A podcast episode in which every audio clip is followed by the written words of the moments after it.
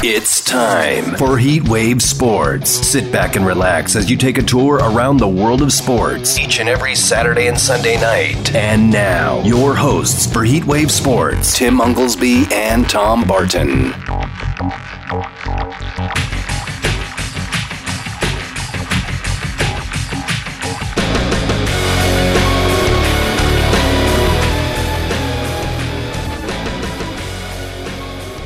Great Sunday night, Las Vegas. Welcome to Heatwave Sports, Fox Sports Radio Las Vegas. That's 98.9 FM, 1340 AM. Tim Unglesby, Demond Cotton with you from wonderful Las Vegas, Nevada. And my co host, as always, TomBartonSports.com, the Sports Garden Network. Mr. Tom Barton. Tom, a lot of positive reviews last night from last night's show over on the NFL season win totals. I got three different direct messages saying they loved the content last night. Yeah, yeah three, three different direct messages for, from you. My Twitter blew up as well. You guys can hit us up on Twitter, HW Sports or Tom Barton Sports over on Twitter. And yeah, my, I was blowing up all night, and everyone going, "Oh, you know, I like this or I didn't like that." I like to just get the fan interaction, Tim. Right? I, I love for people to tell you, you know what? Hey, you're doing a good job. Well, that's great, but I want to hear from you guys too. So that that was a that was a good show. And you know, it is pretty funny because sometimes we get lost in stuff. Me and you, we are baseball fans, obviously. Uh, you have, you know, the diehard hockey fans that listen to this station. You know, of course, you got your sometimes your, your basketball fans. But man, nothing gets the uh, the dial moving faster than a little football talk, right? Oh, absolutely. And it's it's the it's the one sport I think that you'll find the most common people that can get put together in any setting that you can have a discussion about whether and depending on, on the level of your knowledge of the sport football is always something that, that seems to uh, put people together in friendly debate right tom? Yeah and what's funny is i saw a poll today and i forgot what company did it but some company put out a poll today and they had asked um, what is your favorite day of the football calendar and it was free agency, NFL draft, opening day, or the Super Bowl. And you know that the NFL draft had 71% of the votes. Ah, listen, I mean, I'm a huge draft guy, but 71% of the votes had draft. Could you imagine? You know, um, Abby makes fun of me. My wife makes fun of me because when I, I used to play video games, I'm not a video game guy, okay? I buy maybe one a year, and now I haven't bought one in about two years when I used to play, I used to like to develop the team. You know, that was my thing. I used to love to develop the team. And I always thought I liked the draft more than most people. It's so unique to have a situation in a sport where no games are being played, no you're not going to get a win from doing anything, and that seems to be the most popular thing. That being the NFL draft, it's so unique. Since since you brought it up, you know the the poll you the poll you you uh you had. Would you say that was Super Bowl number two on that poll? Super Bowl was number two. I voted for the thing that came in third, which was to me opening day. So, and I understand the Super Bowl being there because again, you're talking about that's a uh, it's like a, basically it's a holiday, right? Everybody gets together. They they uh, put their jerseys on. They get the food going. They drink and they they root one way or the other, whether that's their team or not. They, they figure out a side to be on and they root. Now, with the draft, Tom, and I'm not I'm, I'm going to exclude the sharp people that follow college football and NFL football like it's a religious thing.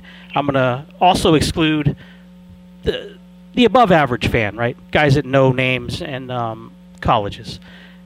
Yet that's number one. But and, and I know this for a fact because up until last year, I'd gone to a, a draft party or had my own draft party for years. So you have literally people with no idea who the players being drafted are celebrating like they had just won the Super Bowl with their draft pick. It's crazy.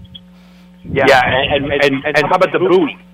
When, when you get a Donovan McNabb, you get booed out of the building. How about that? You didn't win a game, you didn't lose a game, nothing happened, and people are booing like crazy.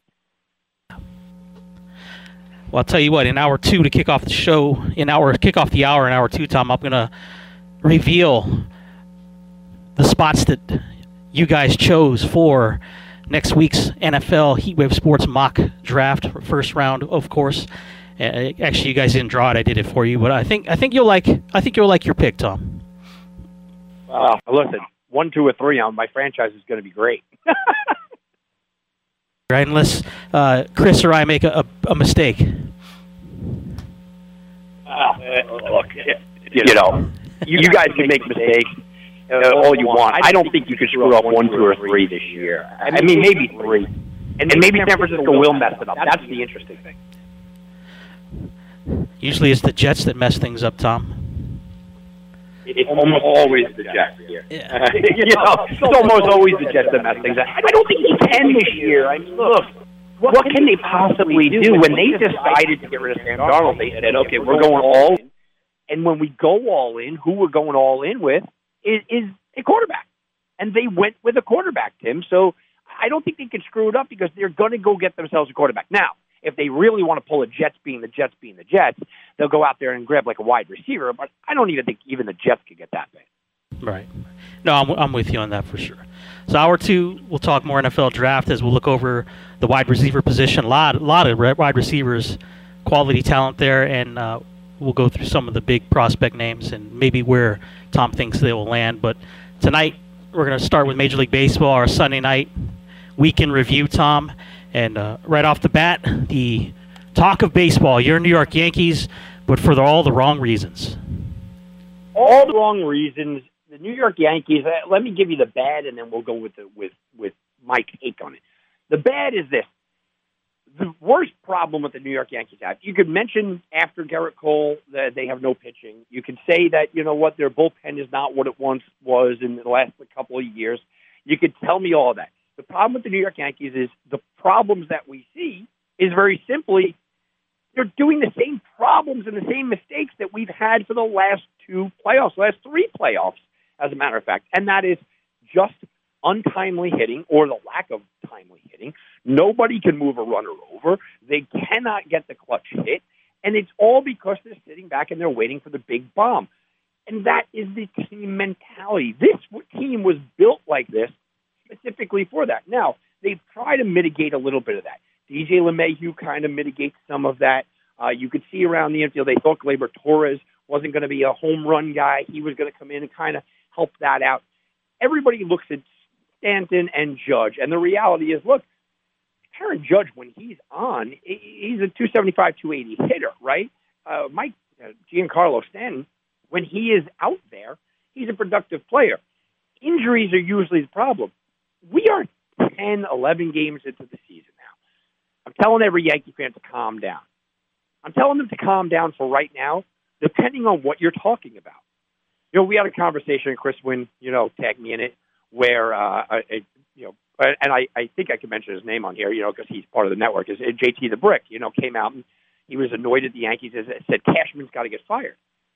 I couldn't disagree with JT more on the firing aspect not because I don't disagree, not, not because I don't agree with his sentiment. His sentiment, I understand. Cashman put together the same team that we've watched fail time and time again. Cashman didn't go out and get another two and three starter. Cashman didn't do a lot of these things. He constructed this roster, the Stanton deal, but he's not going anywhere, and he shouldn't be fired because it's 10, 11 games into the season. Now, if JT wrote that, and the Yankees fan sentiment was fire Cashman, and we were 40, 50 games into the season, and the Yankees are in last place, and the Yankees have the worst record in the American League. All right, now I'm going to have a different conversation. We as Yankee fans are, are, are built differently. We want success, immediate success, prolonged success, and constant success. And success for Yankee fans is World Series. So I understand what, what we're talking about, but Tim, you can't call this team a failure. They're, they're, they're winning, winning division. They're, they're making, making the playoffs. And you can tell me, yeah, of course, with that roster and that size and that salary, I, I know it all. You cannot call what Cashman's done a failure after 10, 11 games. If we are sitting here at the All Star break, okay, and the New York Yankees are, are under Baltimore, looking up at, at Boston, looking up at Tampa, looking up at Toronto, if things are falling apart then, sure, Absolutely. Let heads roll and let's see who goes. But it's not going to be Cashman. I can tell you that. It might be Boone just because it has to. But why are we talking about this now? This is a team that made the playoffs under every regime that these guys have been there, right? All but one year, they've made the playoffs every time Brian Cashman has, has strapped it up. And yes, you can tell me that, that he didn't do a good job now, but it's 10, 11 games. We've got to calm down and take a chill pill, as they used to say, right? And just relax. When we get to 40, 50 games, we'll determine it. I'm as sick as everybody, every other Yankee fan, and I'm usually very harsh on the Yankees. You know that. Usually three games in, I'm like, this game stinks. And you know what? I don't see a World Series team here. You know what? I don't see a playoff team yet. But that could change. Look at what we were doing last week. We were bashing the Oakland A's. They roll off eight in a row. Now everybody loves them. It, it's baseball. We tend to forget 162 games. People are going to look awful for a little while. And the Yankees right now, they look awful. Five and ten. The um, only team worse right now would be the Colorado Rockies at four and twelve, and you said it. It's uh, just it's 15 games into the season. You know when you have a lineup of with guys like Judge and Torres and Stanton, and they're all slumping at the same time, Tom. So eventually, those bats will become alive, and the Yankees will go on their run. What's the what's the sentiment with the local rags out there? Is it are you saying that because Yankee fans are accustomed to a certain way that, like JT, it's an overreaction situation? I think so. Uh, you know, look, it, it, Yankee fans are notorious. When the Yankees fans, uh, you know, signed Kluber and Taillon, everyone said, "Oh yeah, I like these additions. This is pretty great," because everyone believed that there was another starter coming, right? And if you went out and you got Luis Castillo from the Reds, let's just say, uh, then everybody would have been fine with this. And everybody kind of looked at this and said, "Oh yeah, this is great. This is this is a good situation." Um, but the minute anything goes bad, they're going to be Yankee fans are going to be the first ones to tell you, "All right, look, Kluber's not working. Get rid of him." All right, well, listen, you know, we're only a couple games in here. All right, that's it. Now, I think that they made wrong decisions organizationally with this team that you can certainly attack. Deivi Garcia uh, he, he's a lightning rod. He's somebody that I want to see. I want to see him up. Did he not get the call just because Domingo Germán pitched a really good spring training, or did he not get the call because they're saving his arm? I'm not sure. If it's you want to save his arm, you want to maximize him at the end of the year, all right, I'm on board. If it's because you thought Domingo Germán was going to be a better guy, I, I don't un- agree with holding him down. Clint Frazier is the guy that the Yankees never believed was going to be a, a full time starter, right? The Yankees have had wavering consent on him. Clint Frazier was going to be this, was going to be that. Finally, they, they give him the shot. Here you go. He's not running with it. It's 10, 11 games. Why is Brett Gardner in? Now, I love Brett Gardner, but why are they pulling him out of the lineup? Why are they doing that? Let's also remember that in the middle of this lineup, with all the big names, Luke Voit is not in there. The guy led the major leagues in home runs last year. And then we get to the Gleyber Torres situation. Gleyber Torres is not a shortstop. This is an organizational problem. Gleyber Torres should not play shortstop. It's too much on his plate to be playing shortstop. He's not a good shortstop, and he's trying to play a position, and his offense is suffering. Now, last year he came in, they said he was out of shape, uh, you know, and then at the end of the year he looked really good. Well, you know, I got a problem with a guy coming into camp out of shape. I got a problem with Gary Sanchez getting all of this. Uh, here you go, Gary. A lot of le- a lot of leash. Here you go. Do whatever you want. No, no, no. We need more DJ LeMahieu's and less Gary Sanchez's right now. So you have guys on this roster that you can point to Aaron Boone and Cashman, because I'm sure it comes from both, that I don't understand the direction. I don't understand why is Gleyber not the second baseman? Why did they not go get a shortstop? Sure, bash that. I think they tried to get some starting pitching and nobody was really available. I didn't love the fact that they remade their bullpen and what they've remade. I like Darren O'Day and Justin Wilson, but they're a little uninspiring. I don't like that Deivi Garcia is up here. I don't like that for Luke Voit, instead of putting Mike Ford, who's actually better, they had Jay Bruce, who retired today.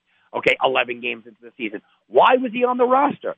I don't like that you're okay with giving you know Giancarlo Stanton four years of or three years of trying and looking like garbage out there, but Clint Frazier has 11 bad days, and, and you're pulling him out and you're putting in you know Brett Gardner.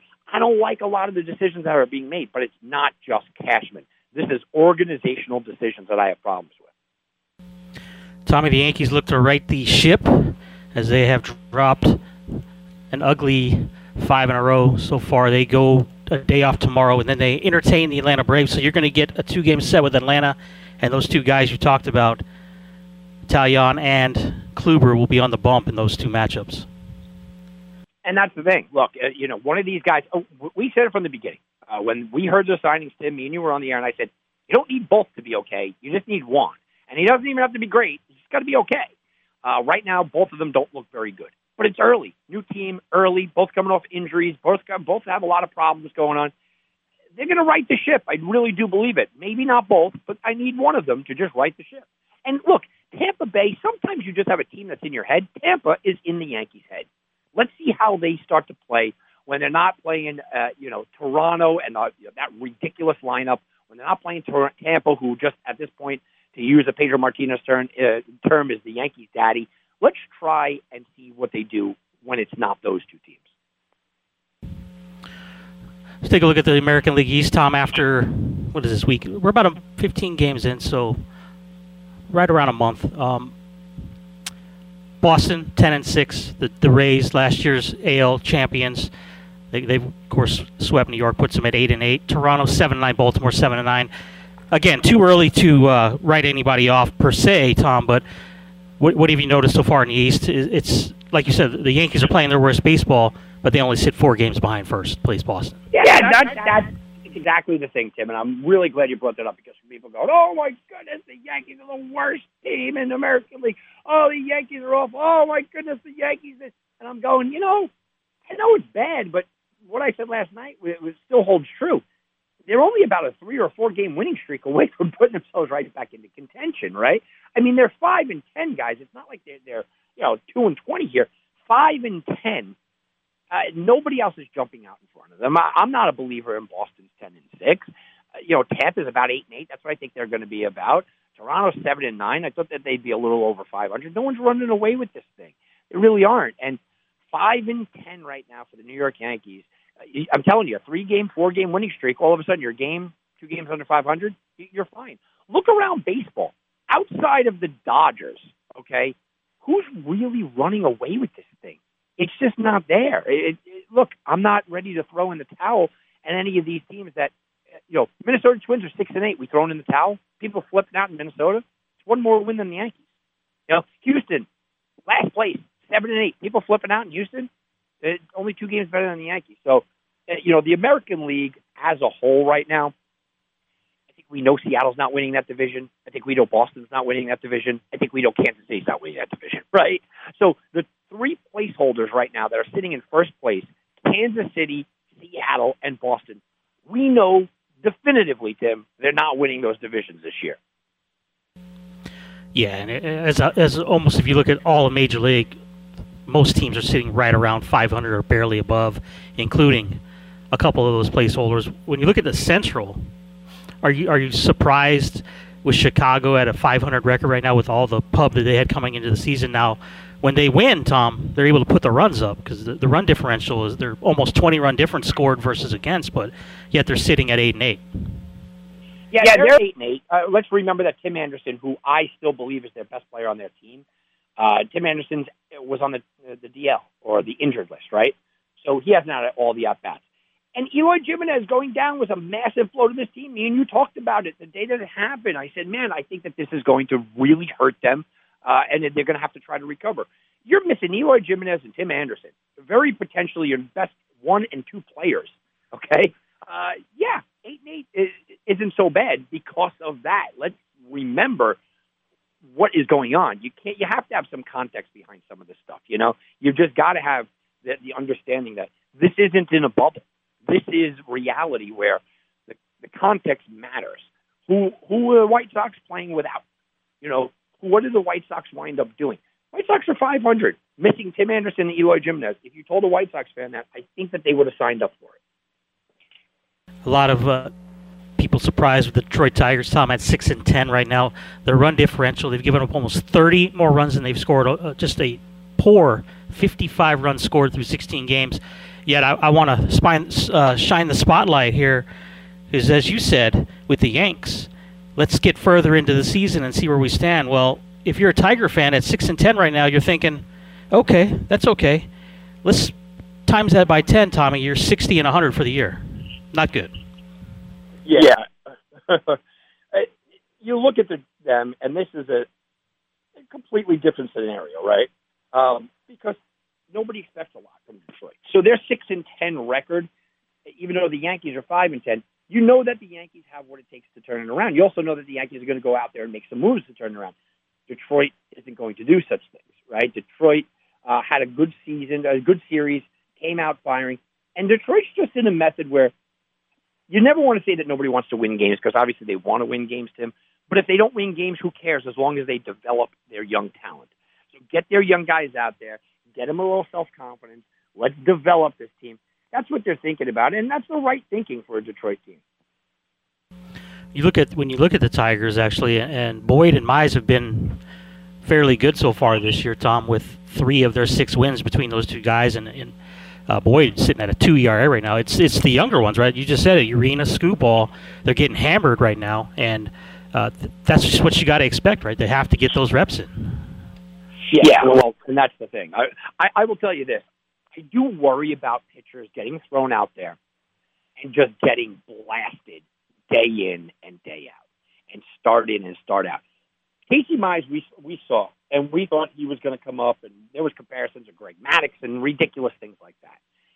That's a lot of pressure on a kid. And then you have that pressure, and you come in, and you literally just you, you can't get anything going at the next level. I mean, nothing is working for you. A guy like like Casey Mize and Dunning and Skubal, you have this pressure. You have you're going to be the next guy, and you come up and you don't have that immediate success, that immediate success that uh, you know a Sixto Sanchez had, for example. You don't have that. I don't care how much you say I still got my stuff. Tim, it's been three years since Casey Mize has been a good pitcher right now. And in his mind, that starts to creep in. It starts to creep into your psyche that it's been three years since I've been dominating people. It's been three years since I've had, you know, that tremendous run, that that where I felt like Casey Mize. That starts to creep in, and I think that one of the results of COVID and and you know the ridiculousness that was canceling the major league or the minor league baseball season and all that horrible, it's going to destroy guys because these young kids. Think about when you were 22, 23 years old, Tim. Right? I mean, break up with a girl, you're you're going to be beat up about it for a week. you know, this is this is uh, going out there getting shot at the majors and just looking like absolute garbage. And you've done it now for three years. Out west, the LA Angels, Tom, eight and five, half game behind Seattle. They had their last two games canceled with the Twins COVID situation. But when you look at the Angels, and I'll give you, I'll always give you credit. You said you loved them this year. You were high on them, and so far out the gates, the the trio of Ohtani, Jared Walsh, and Mike Trout are carrying this team. Tom, all batting over 300, all have four home runs and double-digit RBI totals right now. Yeah, look, this is a team that is going to hit their way. They just need a little bit of pitching. And I like what they did with the bullpen. Uh, before the year, I liked what they did with the bullpen. What's weird to me is that the Angels are in a position where they're only going to get stronger from the hitting side, and their pitching is just never going to seemingly recover. Uh, you look at at the the hitting. Anthony Rendon isn't in there, right? I mean, he's not he's not just all of a sudden uh, uh going to go, okay, here we go. I'm walking in the door, and Anthony Rendon uh, is going to be magically healthy. No, that's not happening. And you look around the, the, the this team, they're getting him back. And when he does get healthy, that's another addition. They still don't have the pitching, Tim. I worry about Ohtani. I just had Jay Paris uh, on, and you guys, he wrote the Ohtani book, right? I just had Jay Paris on this morning with me at Sports Carton, and you guys could listen to that at Wagering Week. Uh, subscribe to that if you can. That's my podcast, and we put up the interview. And I, I brought the same thing to him, and I said, you know, look, I'm going to get a little combative with you right now, uh, but I, I worry about Ohtani. I, I don't think he should be pitching because he's only pitching four or five innings right now. The chances for him to get hurt are massive. And even if he does, Tim, how many innings do you possibly think Ohtani's going to give you? So I think that the Angels' hitting is only going to get better, and the Angels' pitching is only going to get worse. I had them winning this division backed on their bats and the move that I think that they will make at the deadline and I still feel like they're going to win this division. But man, I would love to see something more out of some of these pitchers. Ohtani slated to pitch Tuesday night in Anaheim against the Rangers, and you said it best. We both marveled at the, the way that the, the bullpen was was uh, put together when they brought in the veterans and like Tony Watson and Steve Cishek to get to Iglesias. Junior Guerra has been money out of the pen so far this year. On Mike Mayers, one of the better setup men in baseball. But the yeah, the starting pitching is is trash right now, other than Dylan Bundy. Right. Um, I mean, Dylan Bundy looks good. I thought, and I thought Heaney was going to be okay. Right. I thought he was going to be a guy to step up. Uh, you you kind of hope that this team would be be able to develop a little bit, would be, be able to give them some innings. My worry about the bullpen here, Tim, is that they might be burned out. And the team in the lead in the American League West, right? The Seattle Mariners, ten and six. It's always good, Tom, at the beginning of the year to see how long that these teams that were picked to finish towards the bottom of their division can can stretch it out. And, and sometimes you get lucky, right, Tom? Sometimes you get a little bit past the All Star break with the team. We've seen Milwaukee do it year after year. It seemed like years ago, and then eventually the wheels fall off and they come back to reality. When you look at Seattle, and we both know the blueprint for the Mariners, a lot of youth there. They're going to develop these kids. They're obviously further along than Detroit would be. But how long can they really sustain this, Tom? When you look at the the talent there, and I'm talking, I'll say more so on the the pitching side of the ball. How long? We just talked about the Angels having starting pitching problems. How long can these pitchers in, in Seattle continue this pace?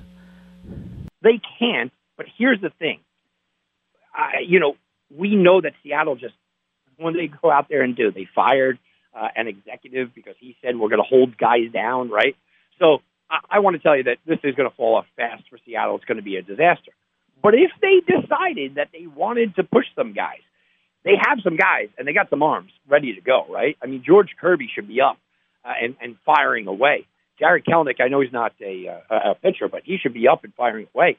They have some guys they could go tap into. This is why I'm saying, you know, we look at the Yankees and we pile on. Does anybody believe Seattle's winning this division? No, we all know it's going to fall off. The wheel's going to fall off this. And unlike other organizations, they will not dip into their minor league system to go get the help that they have there and the hope and help that they absolutely go need to go get, right? They have to go get them if they want to compete.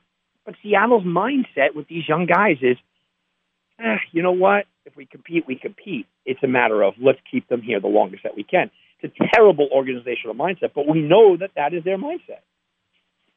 The good news in Seattle to continue the start is they do get Kyle Lewis back this week, Tom, and we know what he brings to the table. Yeah, yeah and yeah, you have a lot of uh, reinforcements coming if they can hit their peak. I don't know how Kyle Lewis is going to hit the ground running, right? A lot of people call him last year a fluke. Um, I think he's going to be a very good player, but I don't know if he, he you know, with with this injury, we don't know how know, how much lingering it's going to have. Does he come back and all of a sudden start swinging that beautiful bat again? I mean, we don't know. You don't know because he's young and he doesn't have the track record. Heatwave Sports, Fox Sports Radio, 98.9 FM, 1340 AM. Tim Unglesby, Tom Barton's talking Major League Baseball. We come back from the timeout. We'll switch over to the National League side where the Dodgers continue their World Series run from last year off to a hot start. We'll get Tom's thoughts on the National League West and their weekend series victory over the San Diego Padres, everybody's favorite team to upend the Dodgers this year, except for us. We'll break it down on the other side of the break. Heatwave Sports, Fox Sports Radio.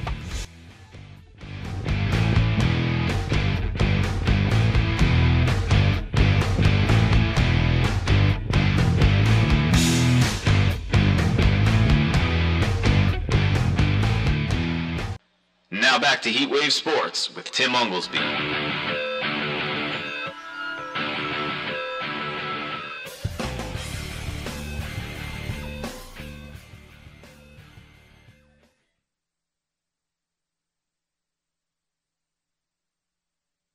baseball guys. Really, when you look at it, every every major sport has it, right? Baseball, basketball, hockey, football, even the soccer, Major League Soccer has one. You can get a college football package, college basketball. Everybody's has a package, but Tom, there's nothing better than knowing for a great uh, uh six month period that every night you can literally turn on your TV and have 10 to 12 baseball games at, at, your disposal. And like tomorrow night, for instance, and I know it's three hour difference there on the on the East Coast, but tomorrow night, the West Coast teams are home. So for me, I'll have the Angels and Dylan Bundy on. I'll have the Dodger game against the Mariners, two first place teams going at it, right? And I love this matchup tomorrow night in San Diego. The Brewers on the road against the Padres. You get Brandon Woodruff and you get Joe Musgrove. For me, my night's set. Yeah, it, it, it, you get a good pitching matchup, and then you get that you know that secondary game to kind of flip back and forth from. Uh, uh yeah, it's absolutely there is a, a beauty about baseball, and this is what I was talking about with the Yankees that it's just so long and there's so many games, but that doesn't only mean that I'm talking about 162 like you said, the choices are immense for what do you want to watch? What's going to be your watching pleasure tonight? You could find something. You could find. You want pitching? We got pitching. You want a good hitting matchup? Oh, I'm sure you can find a good hitting matchup. You know, you want to flip back and forth and only get, uh, you know, a Mike Trout at, at bat or whatnot? Yeah, we could do that too. That is the beauty of every day going and just being a baseball fan. You're flipping around. You're finding exactly what you want for that night. the National League West, Tom. The Dodgers, the champs, we know that. 90 runs scored so far this year, giving up just 52. 13 and 3 start. They are just, they're the reverse of New York right now, right? They've just come out guns a blazing. Yeah, uh, look, the Dodgers are doing it without Cody Bellinger.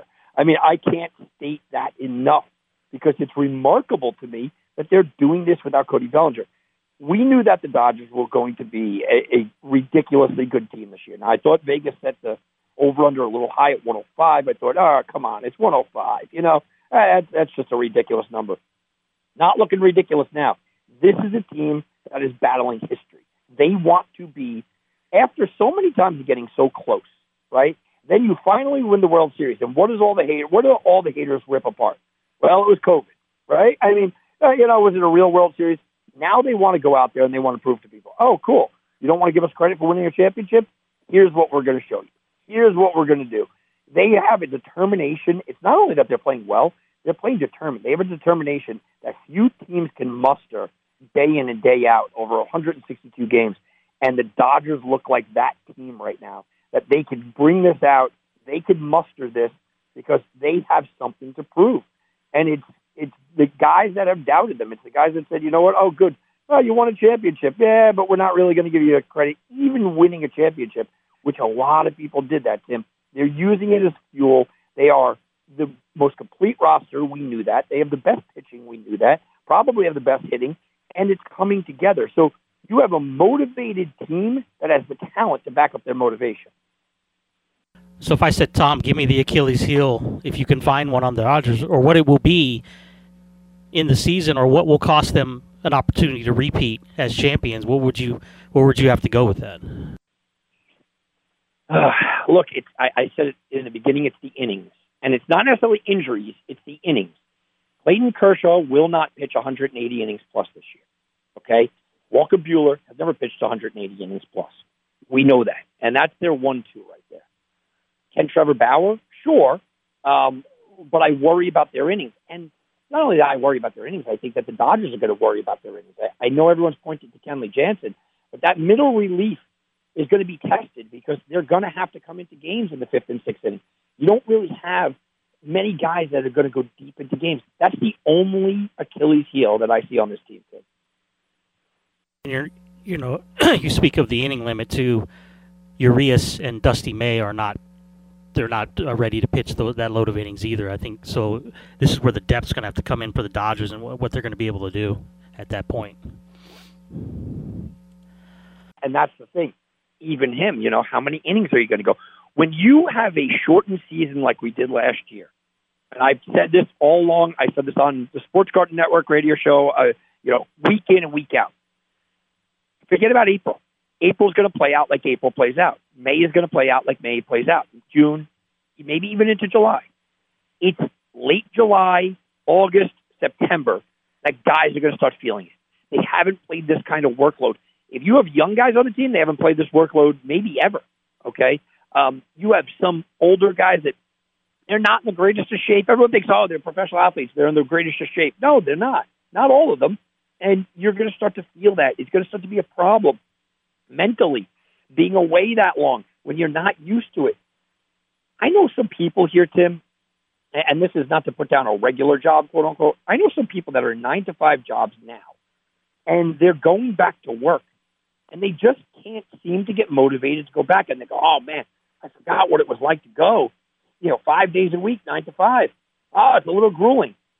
You know, all of a sudden, that's your that's your work job, Tim. That that's that's your office job. You're not running around in a grueling nature, being away from your family like Major League Baseball players are. So I, I think the Dodgers, something like that could throw them off. The innings, the tiredness, the rest, that is something. And I'm not talking about injuries here because they've shown that they can sustain injuries. But what I'm talking about is the mental aspect. Saw round one of Dodgers Padres this weekend, Tommy. The Dodgers win two of the three games. In game one, uh, a, a sizable lead. The Padres fought back, forced the extra innings before the Dodgers put up a five spot in the 12th inning to win it. Game two, just a great pitching matchup with Clayton Kershaw and Yu Darvish.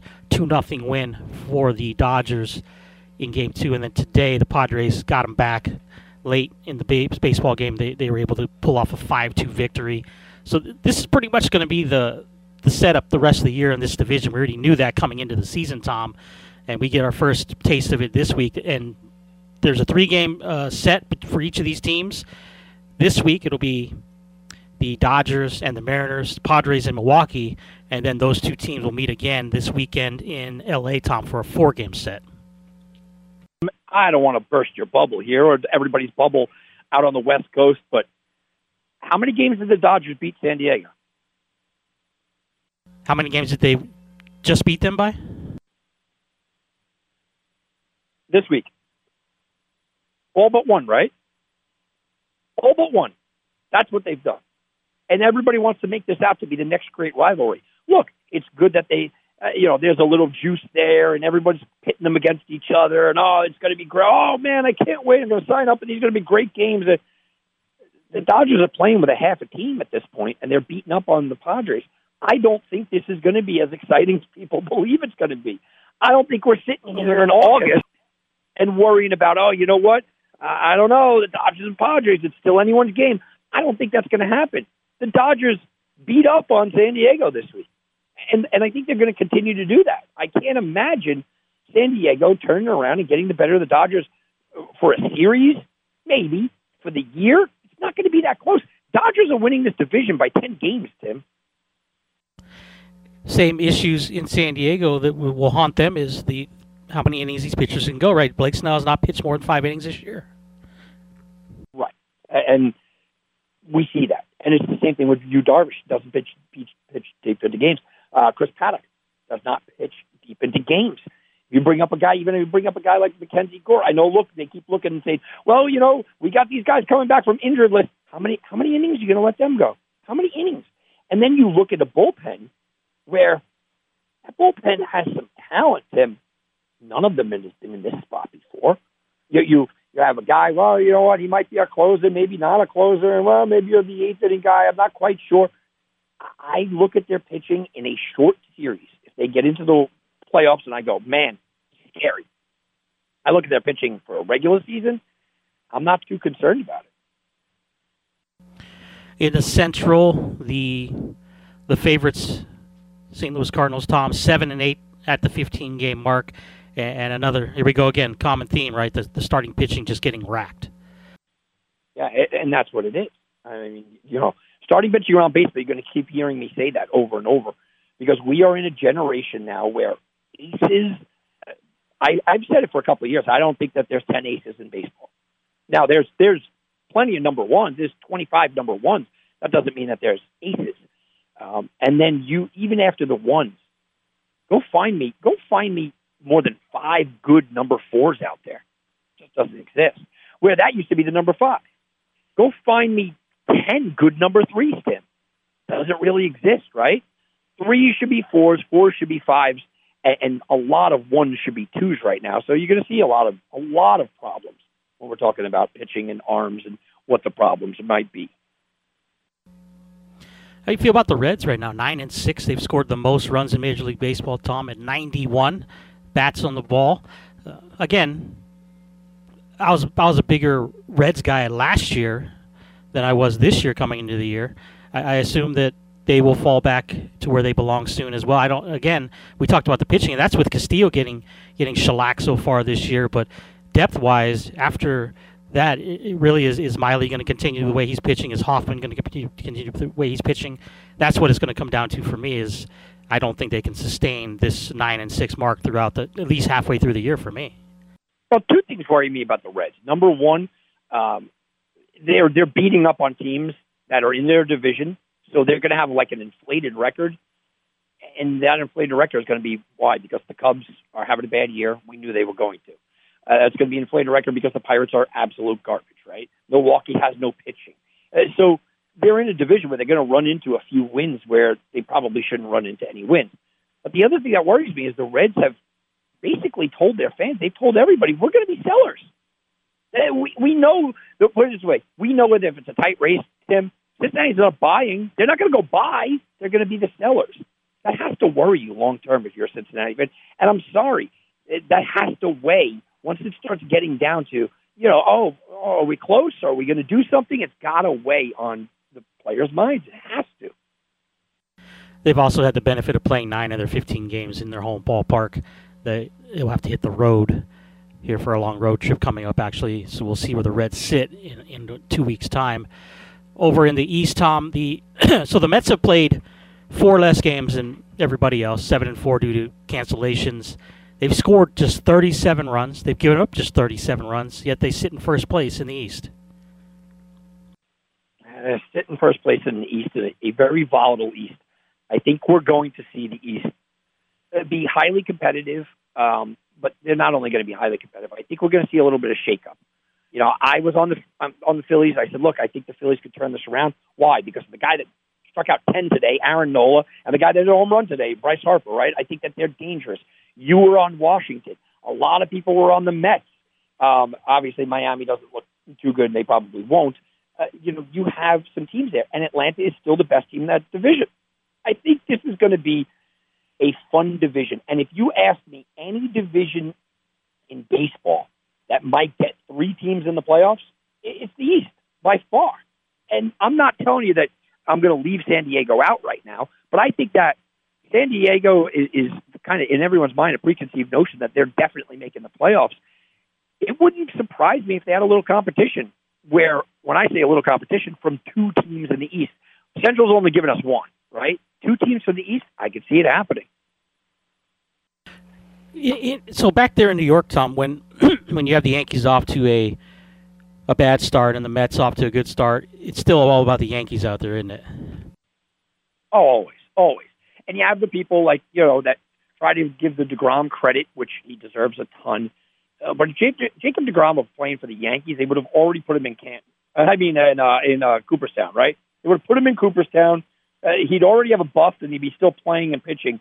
Uh, it's just the nature of what drives everybody. The Yankee pinstripes drive the city. Now, this can become a Mets city, but it, it can't be a Mets city when the Yankees are good. We watched that during the World Series when they matched up against each other.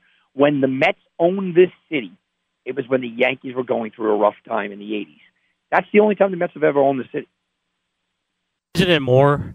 The Yankees are generally always good, and then when the Mets are bad or make dumb decisions in the front office, then everybody jumps on and, and talks about the Mets because it's a negative.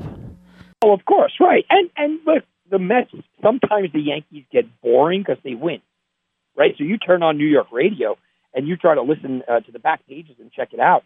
You'll see a lot of Mets chatter if the Yankees are just boring and just going about their business and winning. We saw that a lot of times in the '90s as well. Just to close out the baseball situation here, Tom, we had the Twins Angels two games postponed due to uh, COVID tracing, contact conducted testing, whatever, that, or whatever they, they said was the, the reasoning to it. So that has now spilled over to Monday. So Oakland, Minnesota, game one canceled, tentatively scheduled for doubleheader Tuesday. They said there were four positive tests in the Minnesota locker room. They did say it was also not all players, Tom, and yet we've seen today that the Giants have two vaccinated players uh, on the on the uh, the injured list right now. Yeah, well, they're sick because of the vaccination. I, I mean, the vaccinations are uh, it's a dangerous thing. I mean, the vaccination, getting vaccinated is dangerous, and I, I know that they're telling you, uh, everybody out there, to go do it. And no, that, that's fine. I'm not telling you not to do it. It's your own personal choice. Um, but there are certain risks that are assigned to any vaccination. We are starting to see, um, you know, in the medical community, a lot of of heart problems and blood clots, and uh, even if people are not dying, they're catching them. And this is to pro athletes that went out, got the vaccine, hit the, the injured list. You are when you're getting a vaccine, and and by the way, these are not vaccines. Let's just be clear. I don't want to go down the rabbit hole, but they're not vaccines. Vaccines eliminate the threat. Uh, these, by their their maker's own admission, uh, you still can get COVID. Right? they don't know if it eliminates it. We're we're in a, a testing phase right now. So when you see two pitchers go down, or two professional athletes, I don't care if they're pitchers or not, go down because they got the vaccination, it, it should stop and pause. And Major League Baseball should make sure that they're they're paying attention to this. I know a lot of people go, you know what? And we don't know the reason here, Tim. A lot of people that I know that have gotten the vaccination, they can't lift their arm, right? I mean, they, get that second shot, they go, man, I, I couldn't lift my arm. Well, these are both pitchers, so maybe it's as simple as as you know, can't lift your arm, you're you're uh, hurting. I've also, my wife works in a hospital system. I've also heard just horror stories about the vaccination. So it could go one of two ways. We don't know, but let's not jump to conclusions one way or the other. This could just be, ow, you know what, man? That was really a painful arm. Maybe they're a little under the weather. They're putting there for uh, restrictions, or or this could be a bigger situation. I don't I don't want to speculate, but it just goes to show you that we might have to deal with this throughout the year as well, where players are missing time not because of COVID, but because they're trying to prevent COVID. And look, you know people that have gotten the vax. I know people that have gotten the vax in my own household. I have not. I haven't decided what I'm going to do yet. I'm just going to watch it play out, kind of. And you know, you get the people in your ear that want to tell you, "Well, you're risk. You're at risk." I was at risk a year ago, Tom. I'm at risk today. You know, and like you said, there are people that have gotten a dosage of it and end up getting COVID anyway. So it's it's a personal thing. It's a personal decision, like you said. And we saw how well, though, that sports. You you would figure for all those athletes, and we're encompassing over a year now, and with the, the bubbles and, and the, the, the testing that a very very small percentage got the COVID virus. Oh, should, should I give my PSA now, Tim? you know, my PSA uh, uh, to to the COVID vaccination and everything else is very simply this. Look, it is your own choice. What I would suggest is anybody that's going out there and fearful of COVID, go get healthy, eat healthy, work out, uh, get yourself down to a good weight. They're saying that 75% of all the COVID patients that, that had complications uh, are considered overweight. That, that's massive. And then you know, lock us in our houses, make us all eat, you know, and we're going to gain a little bit more weight. But but I'm dead serious here. Look, if if you are very serious about your health, and you're, oh, I see so many people tell me, oh man, you got to go get the vaccination. Uh, you weigh 350 pounds, dude. You know what I mean? Like, listen, you can't talk to me about health uh, while you're like that. Go out. This is a great time to go get healthy. But it does show you, though, Tim, that even if you're a professional player and a professional athlete, um, maybe that's why that, that we haven't seen complications or massive complications on a grand scale because these athletes are in pristine shape, most of them. And, and, I guess that would be the same with children. Is that generally most children are in good health, right? That is my thing about the the vaccination, and, and I don't want to go down uh, this road too much, but but I will for a minute. My own feelings is kind of like yours. I'm not against the vaccination. Um, I'm not getting it right now. I, I don't want to be elaborate, right? I'll, I'll get it, probably, eh, maybe. I don't know. But if you're telling me that kids, it's unsafe for children to get it, but you want to shoot it in my arm, I got I got some reservations here. you know what I mean? If if we were sitting here in September and every doctor to a doctor said there's no way that they should be rolling this out this quickly because you have to have clinical trials. Well, I'm going to just magically change. So I'm not upset about people getting uh, getting vaccination. Go do it. I think older people should take the risk. I get it. Um, but if you're relatively in health, uh, look, it, it's a personal choice. Take it, don't take it. It doesn't really matter. I will tell you something funny though, Tim, to, to make everybody laugh a little bit. Somebody uh, somebody said to me, uh, and and I thought this was great. They said, you know, if they came out with a shot that all of a sudden, you know, they said was a birth control shot, and uh, you, know, you took a birth control shot, but after you took the shot, Tim, you still had to wear a condom, and it was still a chance that you could still give birth. Would you go get the shot? right? And you go, no, of course not. Well, go get the vaccination, but still wear a mask, and you still might get COVID. It, to me, it just doesn't make sense. Yeah, I was reading that when they first described the the vaccination before it had officially come out, rolled out, that they were saying that oh, you're going to have to have a vaccination card to go to any major events where the public would gather, so sporting events, concerts, etc. Right? I don't I don't know if that's going to happen now, Tom. I, I mean, they say that 50% of the United States is vaccinated at this point, which I don't know if that's true or not either. But I, I really don't see them being able to. Uh, have a policy like that where they're I mean they're they're letting people in stadiums now, Tom. So how are you going to tell me that if everybody's supposed to be getting vaccinated, that you're going to have to show proof of vaccination to attend a baseball game? You want to hear what's even worse, Tim? Uh, there, there's already a market. I know plenty of guys. Uh, there's already a market that they're making fake vaccination cards. This is the world we live in. People are making fake vaccination cards. I'm like, what? my, my, what are we doing? Are we are we serious? But people are so afraid that yeah, things are going to happen where you have to carry around your card. Listen, I'm not saying it's Nazi Germany, but uh, I see some some similarities. Was that too far, Tim, for for Sunday Night Radio on Fox Sports?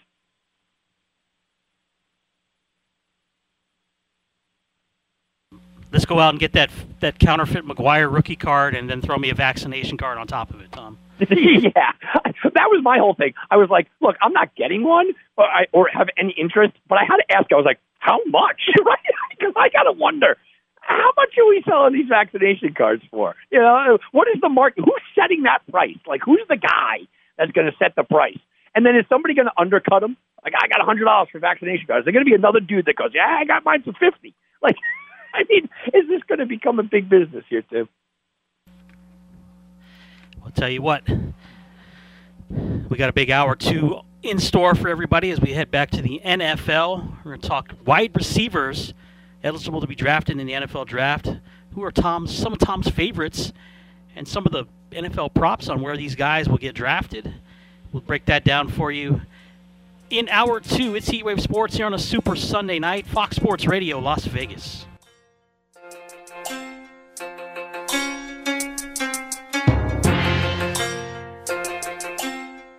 Attention